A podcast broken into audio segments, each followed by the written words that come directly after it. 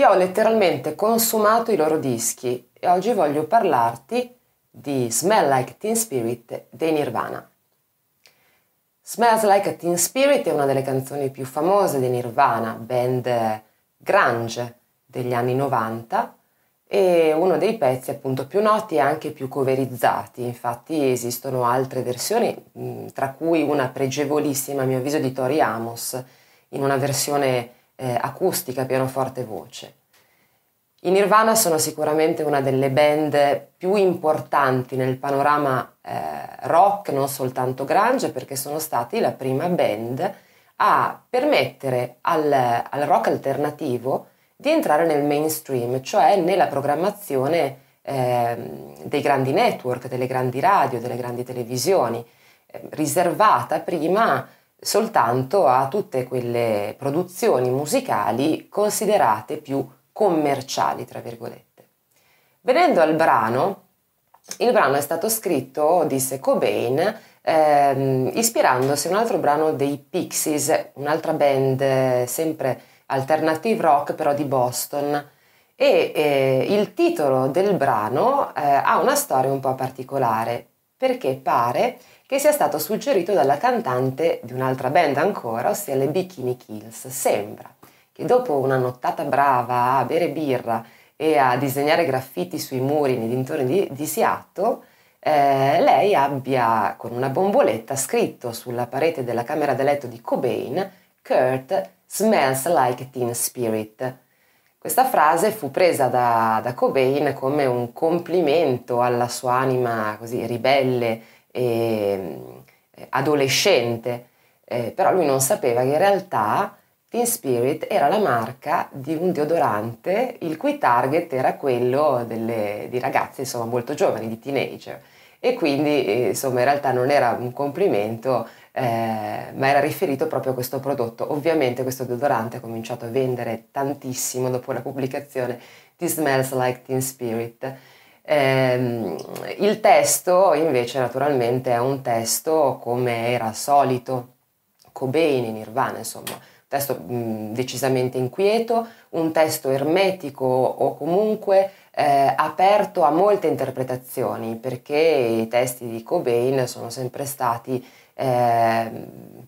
piuttosto enigmatici, piuttosto ermetici. In questo caso il, eh, il cantante, in questo caso appunto Kurt Cobain, parla mh, del suo disgusto nei confronti della sua generazione e più in generale nei confronti della tendenza della sua generazione a uniformarsi, eh, cioè a seguire i cliché, a seguire la corrente, a seguire quello che eh, veniva imposto eh, appunto dai mass media, dalla moda, dalla, dalla massa. Devo dire che questa tendenza, questo è un mio appunto personale, la mia considerazione personale, poi non è mai passata, nel senso che tutt'oggi eh, insomma, le persone tendono a seguire eh, certi modelli che sono appunto quelli più popolari e a, eh, e a, quindi vivere in una maniera un pochino uniformata, senza la voglia o la curiosità di cercare un'alternativa o di fare delle scelte in maniera totalmente autonoma, ma sempre con qualche condizionamento.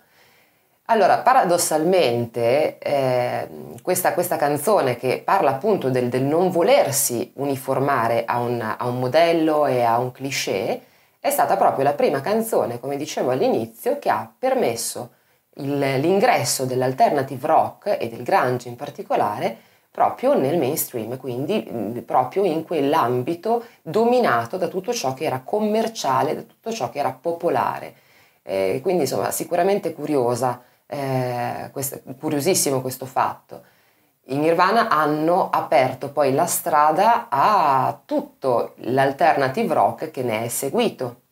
E quindi eh, a band come i Soundgarden, come gli Stone Temple Pilots, come i Temple of the Dog, come gli Alice in Chains, a tutta quella corrente grunge, poi post-grunge, eh, fino ai giorni nostri, quindi fino al, al, al, rock che conosciamo noi, che resta poi nell'ambito alternative e piano piano diventa, eh,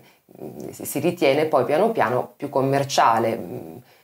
partendo dai Muse per esempio, una band che sicuramente non, è, non ha cominciato con eh, con l'idea di essere una band commerciale, ma la, è diventata in fondo, visto che è così popolare, così apprezzata anche da un pubblico e da un audience che non necessariamente eh, ricerca appunto musica eh, particolare, mh, chiamiamola così, anche se non è musica particolare, musica alternativa, insomma. Eh, I Nirvana mh, hanno pubblicato eh, diversi dischi e in questi album, in tutti questi album, è sempre emersa proprio questa vena eh, malinconica eh, di Cobain, il quale ha vissuto in effetti una vita molto particolare, molto complicata eh, felice sembra fino all'età più o meno degli otto anni, fino a quando i suoi genitori non si sono separati. Pare che quello sia stato proprio l'evento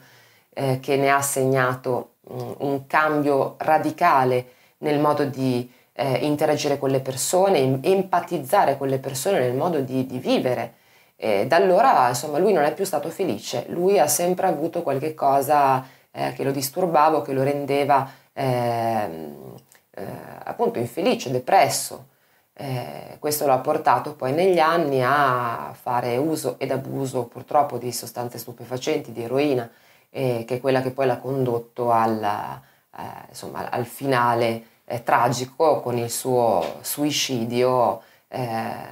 che ha segnato sicuramente un momento drammatico naturalmente nella, nella, musica, nella sua vita, ma ha segnato anche eh, la completa apoteosi della popolarità dei Nirvana, che sono rimasti e sono tuttora un modello musicale e un modello al quale si ispirano tantissimi altri gruppi, eh, non soltanto nell'ambito grunge o post-grunge, ma nell'ambito rock più in generale. Sicuramente vocalmente parlando Kurt Cobain non era eh, non era un cantante che ha mai seguito una formazione accademica, eh, ha sempre eh, studiato o imparato a cantare o a suonare la chitarra in maniera eh, totalmente libera, quindi da, da, autodidatta, e certo questo si avverte, eh, però è, è proprio questa, questa, sua vocalità molto cruda, molto eh, dirompente però, eh, in grado di competere con quella che è la sonorità mh, dei brani di Nirvana, quindi sonorità molto grezze, molto eh, molto forti, chitarre ehm, eh, in rilievo naturalmente, mh, mm, i suoi musicisti, tra l'altro musicisti di tutto rispetto, eh, accennando soltanto a Dave Grohl alla batteria, di cui parlerò sicuramente eh, in futuro.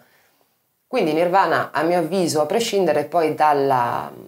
dal gusto proprio musicale, che magari è al di fuori del rock, vanno, vanno sicuramente ascoltati e vanno anche letti i loro testi, eh, anche perché adesso c'è la possibilità insomma, di avere anche delle traduzioni o delle interpretazioni un pochino più fedeli. All'epoca quando uscì per esempio Smells Like Teen Spirit, molte radio non vollero immediatamente trasmetterla perché non si capivano le parole, lui sbiascicava troppo e quindi non si, non si capiva bene quale fosse il significato. Eh, quindi consigliatissimo sicuramente l'ascolto di Nirvana.